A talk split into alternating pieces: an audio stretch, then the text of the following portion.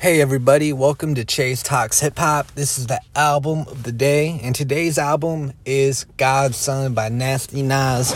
And this has all been in the lead up for the Legends podcast I'm doing, but God's Son, to be real, is definitely one of my personal favorite Nas albums because I love the way it kicks off with Get Down with the James Brown sample Funky Drummer. The way Nas raps over it is flawless and his storytelling is beautiful. Um, the last real dude alive is fire. Book of Rhymes.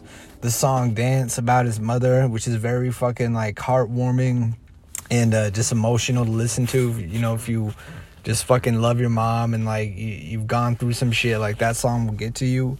And I know this album to me is extremely fucking dope. And how could I forget Made You Look? You're a slave to a page in my rhyme book. So yeah, check out God's Son. Don't sleep.